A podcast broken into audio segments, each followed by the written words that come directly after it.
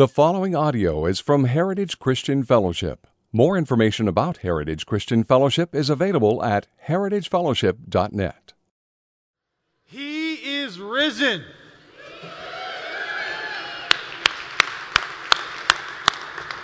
I want to welcome you to Heritage Christian Fellowship. My name is, is Paul Stevens. I'm one of the pastors here at Heritage. Man, and we are we are so thrilled that you are worshiping with us today. I want to welcome those of you that are here in the sanctuary. We got some folks out in the overflow. I know we got men and women who are tuning in online.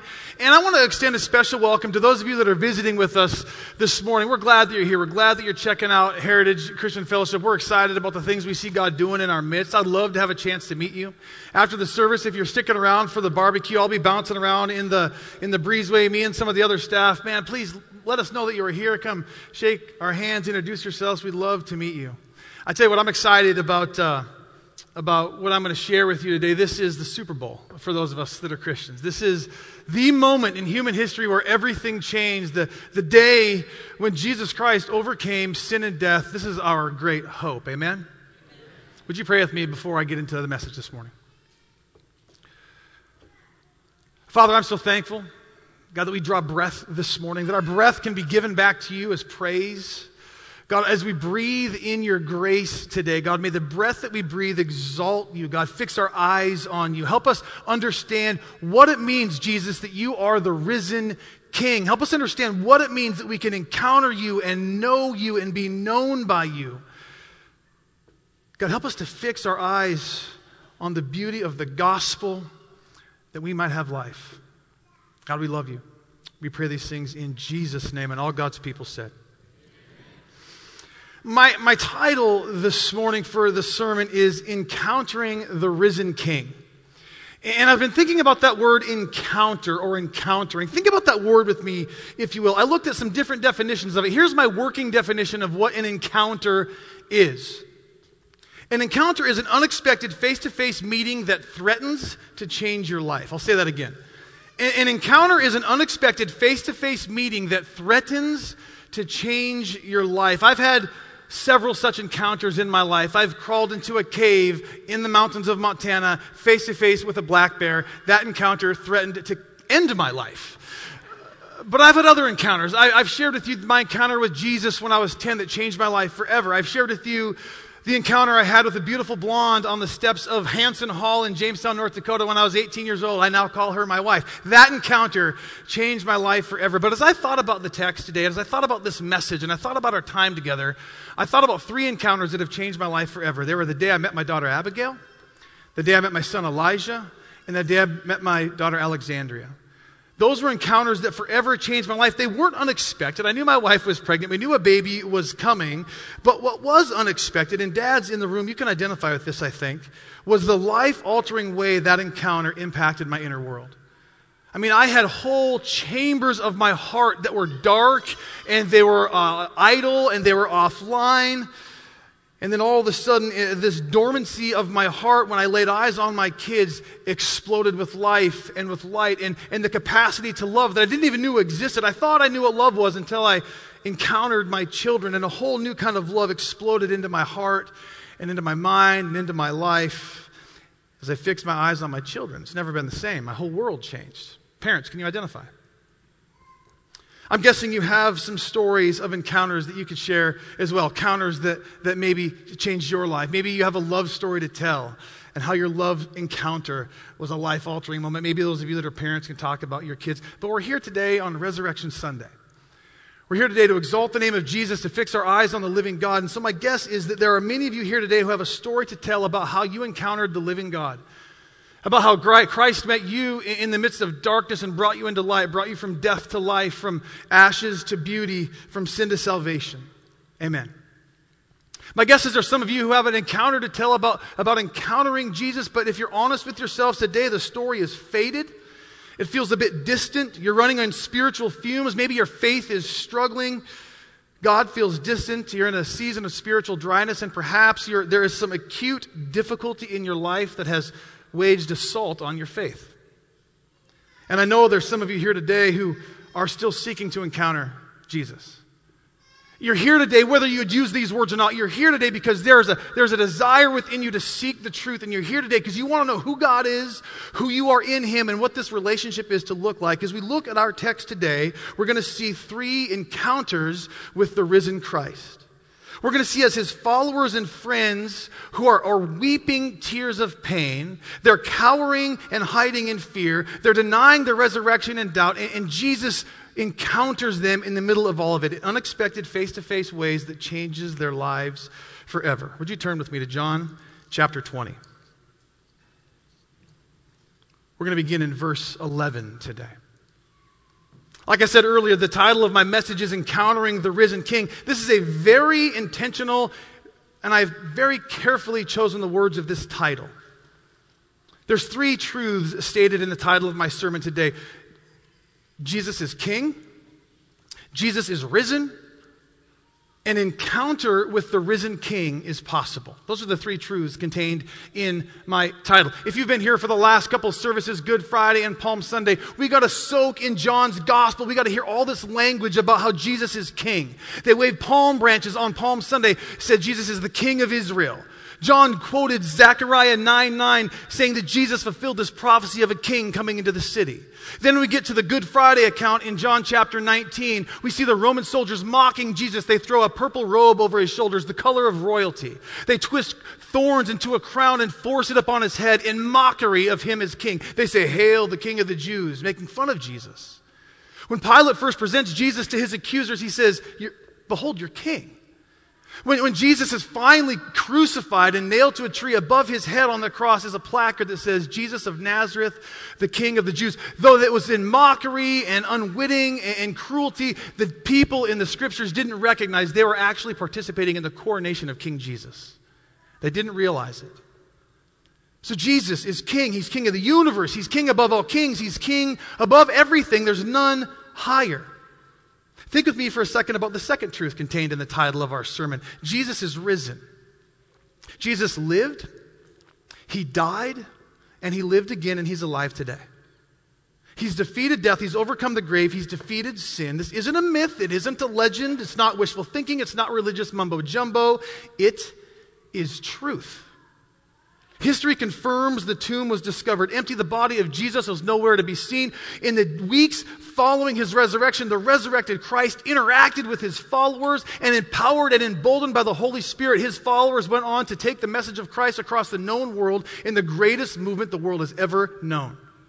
Lee Strobel says this the resurrection and supreme vindication of Jesus' divine identity and his inspired teaching is the proof of his triumph over sin and death. It's the foreshadowing of the resurrection of his followers. It's the basis for Christian hope. It's the miracle of all miracles. On that first Easter morning, as Aaron wrote, read a few minutes ago, as Mary and Peter and John and others found the tomb empty, as they saw the death clothes of Jesus folded neatly inside the tomb, they didn't know it at the time. But King Jesus was alive. What's perhaps the most unbelievable truth contained in my title today is found in the word encountering. If we're going to talk about encountering the risen king, that means that Jesus, the risen king, is encounterable. I don't even know if that's a word. Jesus, the risen king, is encounterable. The first to encounter the risen king is Mary Magdalene in verses 11 through 18. In this encounter, as Mary encounters the risen king, we see him caring for her. We see the risen king caring for the hurting. Let's begin in verse 11. But Mary stood weeping outside the tomb, and as she wept, she stooped to look in the tomb, and she saw two angels in white sitting where the body of Jesus had lain, one at the head and one at the feet. They said to her, Woman, why are you weeping? She said to them, They have taken away my Lord, and I do not know where they have laid him. Having said this, she turned around and saw Jesus standing, but she did not know that it was Jesus. Jesus said to her, Woman, why are you weeping? Whom are you seeking? Supposing him to be the gardener, she said to him, Sir, if you have carried him away, tell me where you have laid him, and I will take him away. Verse 16 Jesus said to her, Mary. She turned and, and said to him in Aramaic, Rabboni, which means teacher. Jesus said to her, do, do, not cling to me, for I have not yet ascended to the Father, but go to my brothers and say to them, I am ascending to my Father and your Father, to my God and your God. Mary Magdalene went and announced to the disciples, I have seen the Lord, and that he had said these things to her. This is Mary Magdalene encountering the risen Christ outside the tomb in the garden. This is the sovereign ruler of the universe. This is of whom John spoke of in the very beginning of his gospel when he said, Through him, through Jesus, all things were made. Without him, nothing was made that has been made. This is risen Jesus who is standing outside the tomb with Mary. This is the universe creating, death defeating, sin killing, king above all kings, and he has just walked out of the tomb alive in, in, what is the single most significant moment in all of human history by far. And as he is ushering in the kingdom of heaven, he sees his friend Mary weeping in a garden. By the world standards, Mary was a throwaway with a questionable past. She was utterly insignificant, and yet, as soon as Jesus laid eyes on his friend, he paused his agenda as Lord of Lords and King of Kings, and he approaches her in love that he might care for her. Or maybe Maybe he didn't pause his agenda as Lord of Lord and King of Kings. Perhaps, perhaps this compassionate care that we see Jesus showing Mary in the garden tomb is central to who he is and, and what his kingdom is all about. Jesus knew Mary well. He'd met her at her worst. She was a woman who was afflicted. She had seven demons. Jesus cleansed her of these seven demons, and she began to follow him. In the days leading up to this moment in outside the tomb, Mary watched Jesus be crucified. She watched him as he was buried. And here she is in the garden, and she's weeping. Four times our text tells us that she's crying. This isn't like a soft little cry. This is a gut-wrenching, heartbreaking wail. And as Jesus looks upon Mary, he sees that his dear friend is devastated. She's confused. She's grief stricken. And he's moved with compassion for her. So heartsick is Mary, she's unable to recognize the risen Jesus when he first speaks to her. She thinks he's a gardener. However, the sound of Jesus speaking her name is unrecognizable, or is unmistakable, rather. In that moment, she hears Jesus speak her name. She, she, she hears his voice. She hears the tenderness in his voice. She knows his voice. And through tear soaked eyes, she peers and she sees the face of her Savior. Her heart is opened. Her eyes are opened. And it shouldn't surprise us. Jesus said earlier in John's Gospel in chapter 10 that his sheep will know his name. Mary is one of God's sheep. And as she's grieving, Jesus draws near to her. He speaks her name with care in his voice. She's overjoyed. She clings to the feet of Jesus. He says, Don't cling to me. I've not yet ascended to the Father. Why was Mary clinging to the feet of Jesus? Maybe she was just excited that he, was, he wasn't dead. It's just a joy to grab him. Oh my goodness, Lord, you're alive. Or, or maybe she clung to his feet because she was hoping he had returned to, to establish an earthly kingdom. Or maybe she was clinging to his feet because she was anticipating his ascension and she didn't want him to go yet. We don't know why Mary clung to the feet of Jesus. But, Mary, uh, but Jesus says to Mary, No, no, don't, don't cling to me. I have something for you to do. You're, you're, the first one whose eyes have been opened to me, the risen king. So go and tell others. Go to the brothers and tell them this good news. You know, as I see Mary in this garden, as I see her weeping in my mind's eye, as I see Jesus drying her tears, I'm reminded of a day that awaits all who follow Christ, a day where Jesus will abolish the tears of sorrow. This is a promise John writes about in the book of Revelation. One day in the new heavens and the new earth, in this garden city that awaits all who are in Christ, one day Jesus will wipe away every tear from the eyes of his sheep. One day in that place, death will be no more. Mourning will be no more. Crying and pain will be no more. The former things, those things that cause us pain and affliction, will be gone with forever. And Jesus will make all things new. He's not going to make all new things. He's going to make all things new. That means that Jesus Christ is going to put his restorative, redemptive hand to work at putting back together all those things that are broken. They'll be put back together to his glory and in a beautiful way. As I, as I sat in this text this week, as I thought about this moment, as I thought about the men and women who God was going to gather in this place, I, I wondered, I wondered what sort of pain is present in this room today. I wonder if we could go for a walk or go out for a cup of coffee, if you would allow me to ask some probing questions about what's going on in your world, your inner world, I wonder what sort of stories you would tell. I wonder what sort of pain is present in this place this morning. If your tears could speak, I wonder what they would say. Perhaps your tears would speak of a deep grief. Perhaps your tears would speak of a despair that has just settled into your bones. Maybe your tears would talk of depression or loss Maybe your tears would speak of unending pain. I'm reminded of the words of David as he was enduring a season of suffering where tears were the norm. He called out to God in Psalm 56, and here's what David said to God God, you keep track of all my sorrows. You've collected all my tears in your bottle. You have recorded each one in your book. What David was saying to God is it's incredible. He was saying that not a single tear rolled down his cheek that goes unnoticed by God. Every tear God knows of. He records each one in his book. Said another way, our God is not distant. He is not an uninterested God. He's not an unfeeling and unmoving God. He is not unmoved by your pain. Our God sits with you and He sits with me in the ashes of our pain. He shares in our pain and He offers us His comfort. In Christ, in this scene, in that garden, that morning, we see the heart of God towards those who are in pain.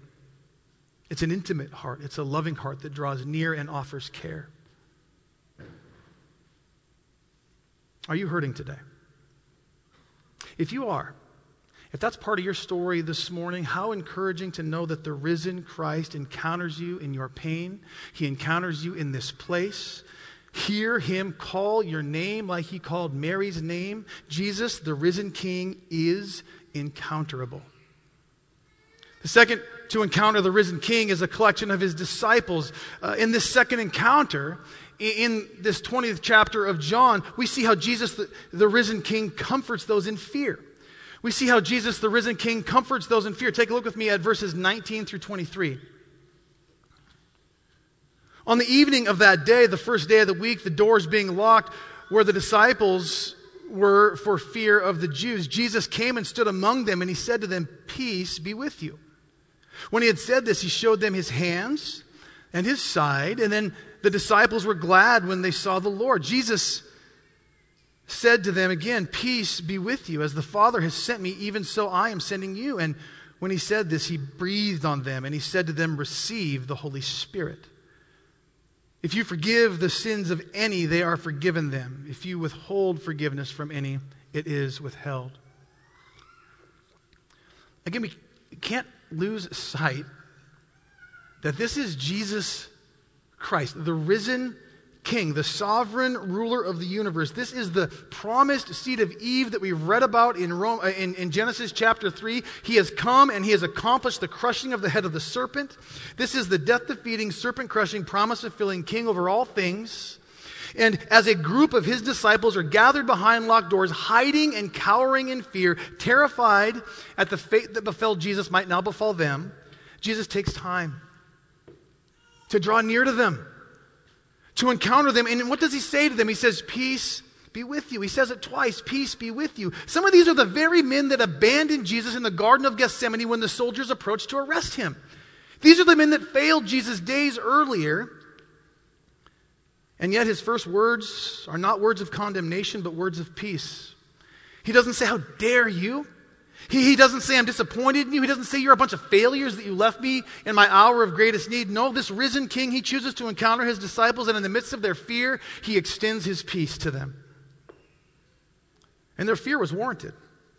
I mean, keep in mind that these disciples had just witnessed the traumatizing and brutal arrest, beating, crucifixion, and death of Jesus. And they were huddled behind locked doors, and they were justified in doing so because they knew that the same crowd that came after Jesus might come after them. But then behind locked door, Jesus comes and he stands among them. And this is miraculous. Some people think it's miraculous because Jesus walked through locked doors. Some people think it's miraculous because Jesus miraculously unlocked the door. The real miracle in this scene, in that upper room on that night, is that the risen physical Christ with his body, his glorified body, is now standing before the very men who watched him die. Can you imagine what they must have thought? I mean, the last time they saw Jesus, he was this ravaged, unrecognizable, lifeless, lifeless corpse that was laid in a borrowed man's grave. And yet now the glorified risen king is standing in their presence and he's speaking words of peace over them. Listen to this. He goes behind locked doors, encountering the fearful and offering peace. I want you to hear those words. Jesus goes behind locked doors, encountering the fearful and offering peace, and he does so in grace. And in an instant, the disciples, they go from fear to peace to joy. The disciples were overjoyed when they saw the Lord, it says in verse 20.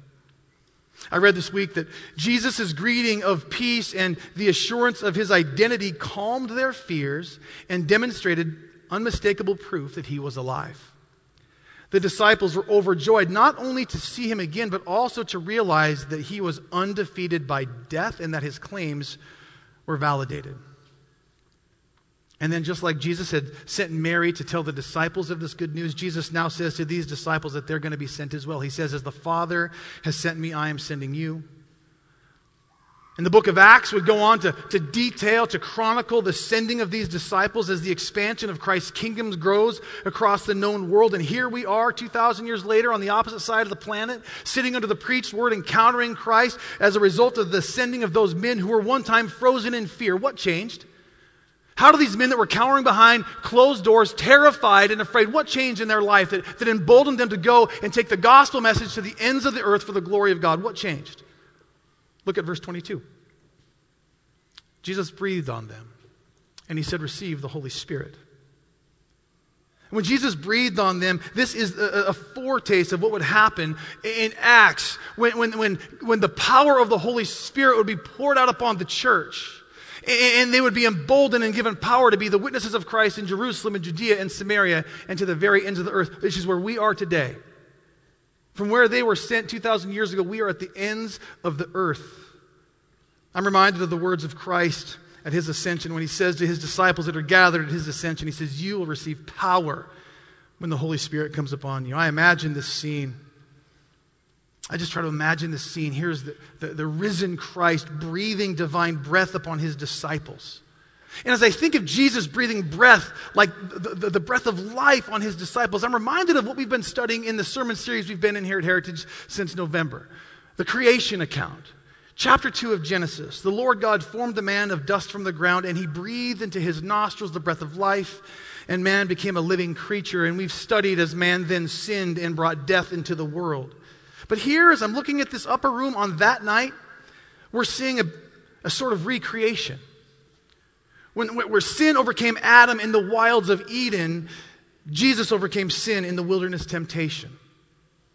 Where death entered through Adam's disobedience in the Garden of Eden, death ended through Christ's obedience in the Garden of Gethsemane. Where God promised a victorious seed that would one day crush the head of the serpent, Jesus came as that seed. His resurrection is the victory that crushed the enemy. And here in this locked room, among these once terrified men, Jesus breathes Holy Spirit life and Holy Spirit power onto these men. It's a picture of recreation. This is Jesus ushering in a new reality and a new humanity. Jesus says to them, If you forgive anyone's sins, their sins are forgiven. If you do not forgive them, they are not forgiven. This is simply the power of the gospel message.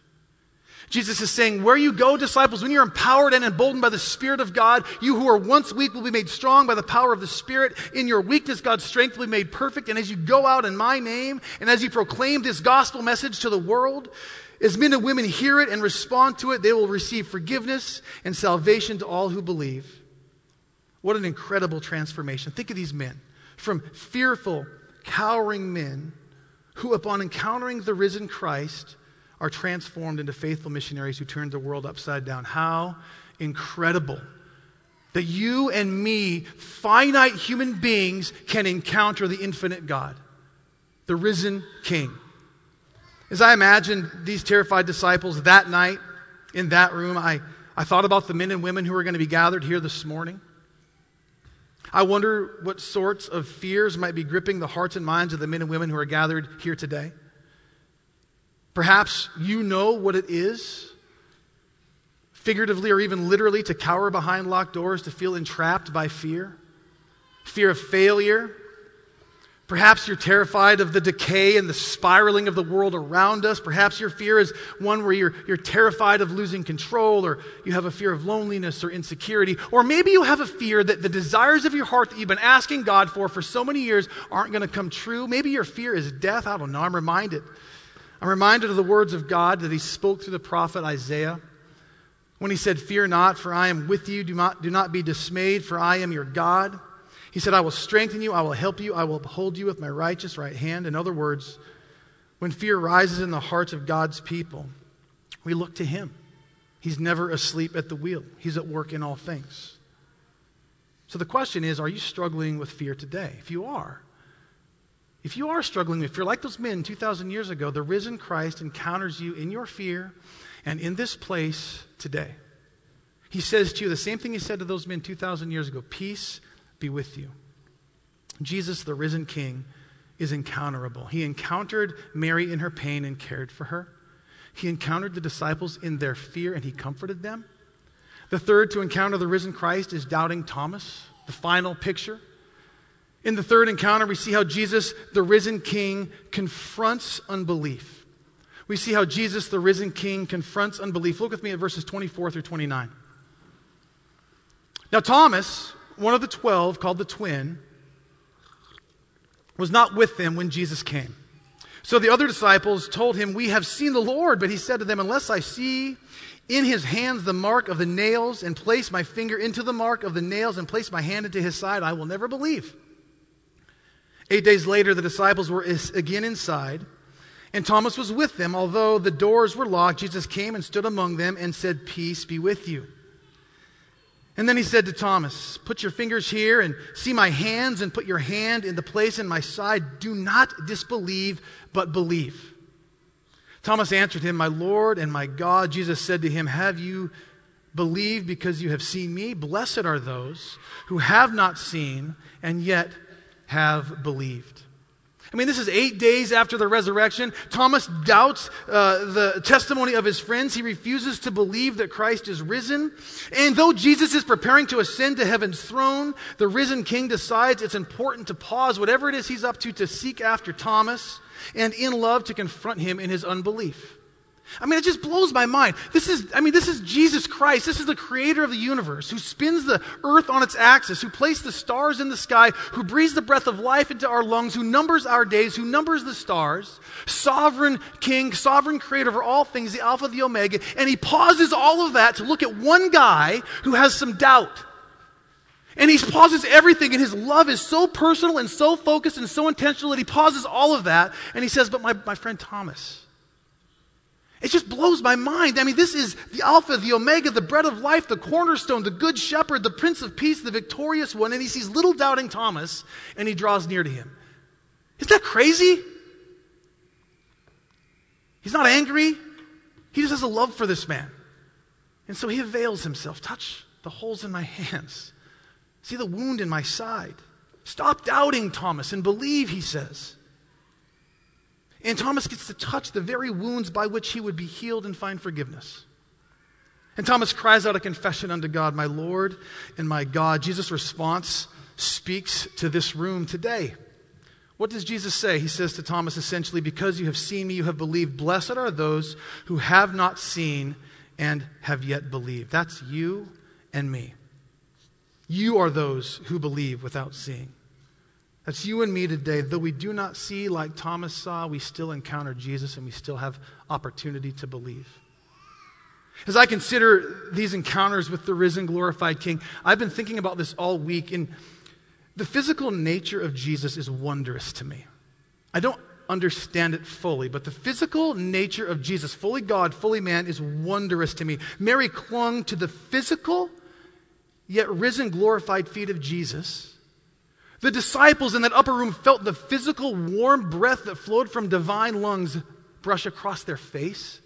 Thomas touched the scars in the hands of Jesus, wounds that were not a defect, but a glory. Scars that tell us that our God knows our pain. Scars that tell us to what ends our God will go to to show us love. Scars that tell us that our final victory is in Jesus. And each of these encounters were intensely personal. They were physical, they were interpersonal. The, the, the, physicality of Jesus blows my mind. And when he ascended into heaven, that physical nature of Jesus didn't end. He is still physical. When we think of Jesus today on heaven's thrones and we encounter him through his word preached and through the Holy Spirit, we too are encountering that same personal, physical Savior that we read of in this text today. It's wondrous to me. As I considered this and as I prayed for the people of Heritage, I wondered what sort of doubts might live in the hearts and minds of those of you who are gathered in this place today. I wondered if, like Thomas, there are some among us who have said, God, I won't believe unless, dot, dot, dot. Maybe that's you. God, I won't believe unless you do this, or you do that, or you show me this, or you show me that. Maybe you look out at the world today and you're flooded with doubts. How could a loving God allow that to happen? Maybe you look out at the world today and you think to yourself, hasn't science replaced God? Or which version of God is correct? Or maybe you look at your own world. Maybe you look internally and you doubt that God is good. You doubt that He's sovereign. You doubt that He exists. So the question is, are you struggling with doubt today? If you are, the risen Christ encounters you in this place, much like He encountered Thomas 2,000 years ago. He confronts you in love in your unbelief, and He says, stop doubting and believe. So the risen king cares for the hurting, he comforts the fearful, and he confronts the unbelieving. Why? Why does he do this? Why did Jesus encounter Mary in her pain and comfort her? Why did Jesus condescend to, to comfort these disciples in their fear? Why did Jesus pursue Thomas and encounter him that he might confront him with truth? Why would God inspire John to record these events for us today? Why did God leave these words in the scriptures that we today, 2,000 years later, can read of these encounters in this place? Well, he tells us in the last two verses of the chapter. Here's what he says.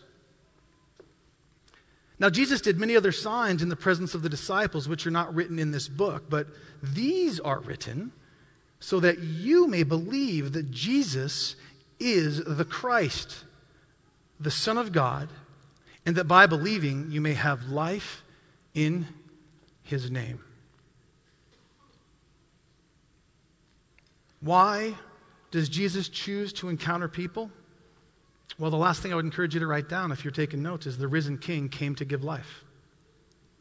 The risen king came to give life. This is the whole point of the cross. This is the whole point of the resurrection. This was the, the, the, the, means by which God was going to overcome sin and death. Only God in Christ could accomplish that, and He did it so that you and me might believe and have life new life, saved life, abundant life, forgiven life, everlasting life, righteous life, eternal life. Whether you're in pain or you're in fear or you're in doubt or you're in some other station in life, Jesus, the risen King, is encounterable, which means he's knowable. And when we come to know Jesus, when we come to believe in his name, that is where we find life. The world screams to you a million ways to find life, but it's a lie. How many of you have hopped on the paths of life, the lives of life, believing that those lives are going to lead to some kind of life, and you get miles down the path and you realize it was a lie and there's no life to be found? And you're left sitting in the ashes. What have I done? There's one place to find life, and it's in Jesus Christ. Life with a capital L, the life that God intends for us to have. And as I think about the life that we can have in Jesus' name, I think about the way he draws near to those who are in pain and those who, who doubt and, and those who are afraid. I'm reminded of the words that John writes in the very beginning of his gospel in chapter 1, verse 12 and 13. Here's what John writes To all who did receive him, speaking of Jesus, to all who did receive Jesus, who believed in his name, he gave the right to become children of God who were born not of blood, nor of the will of flesh, nor of the will of man, but of God. To have life in Jesus' name is to be born of God. It's to be reborn as a child of God. This is what Jesus meant when he was talking to Nicodemus. And he said to Nicodemus, I tell you the truth, Nicodemus, unless you are born again, you cannot see the kingdom of God.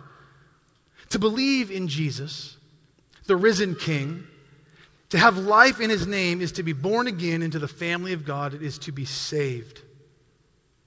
When I hear the language of new birth, when I consider the, the spiritual birth of God's redeemed people, I think back to the birth of my kids.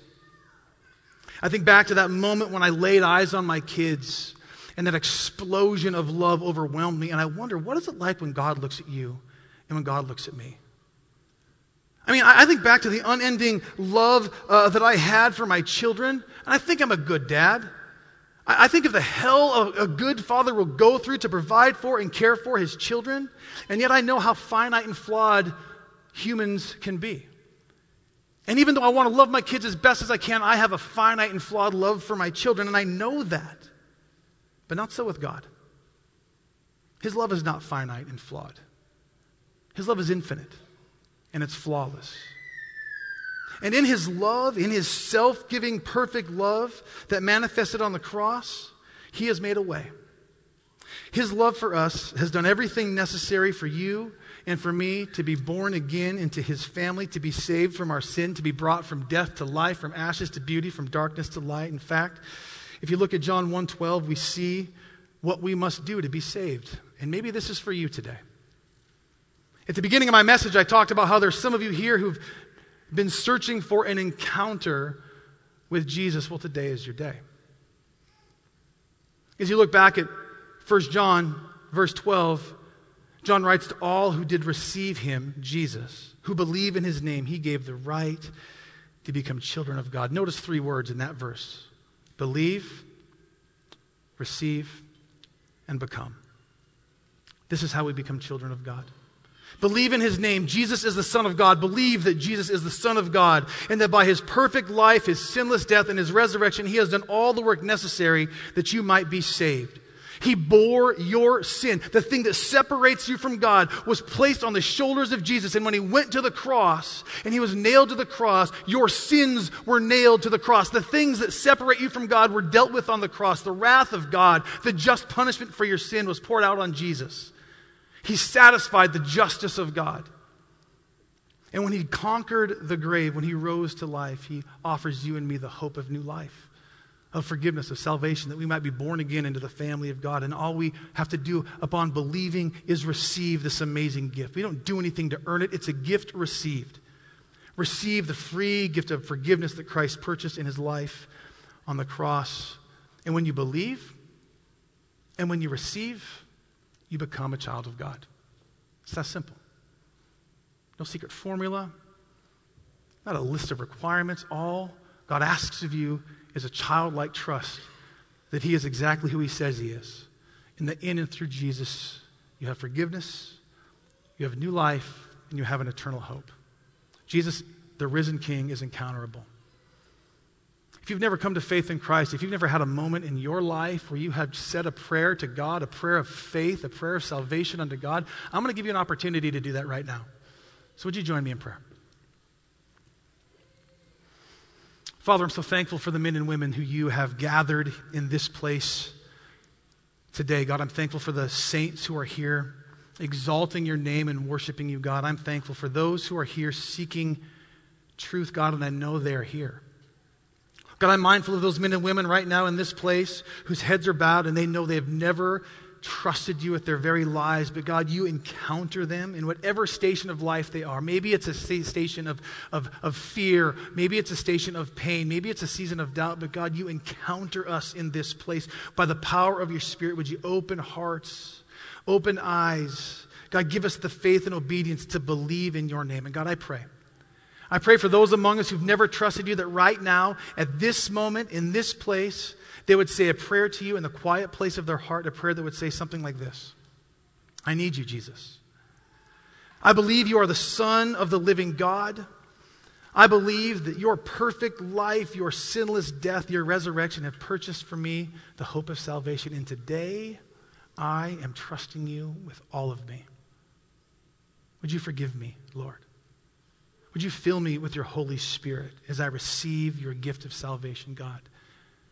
Would you enable me to become a child of God? I pray this prayer of faith. We ask these things in Jesus' name. Amen.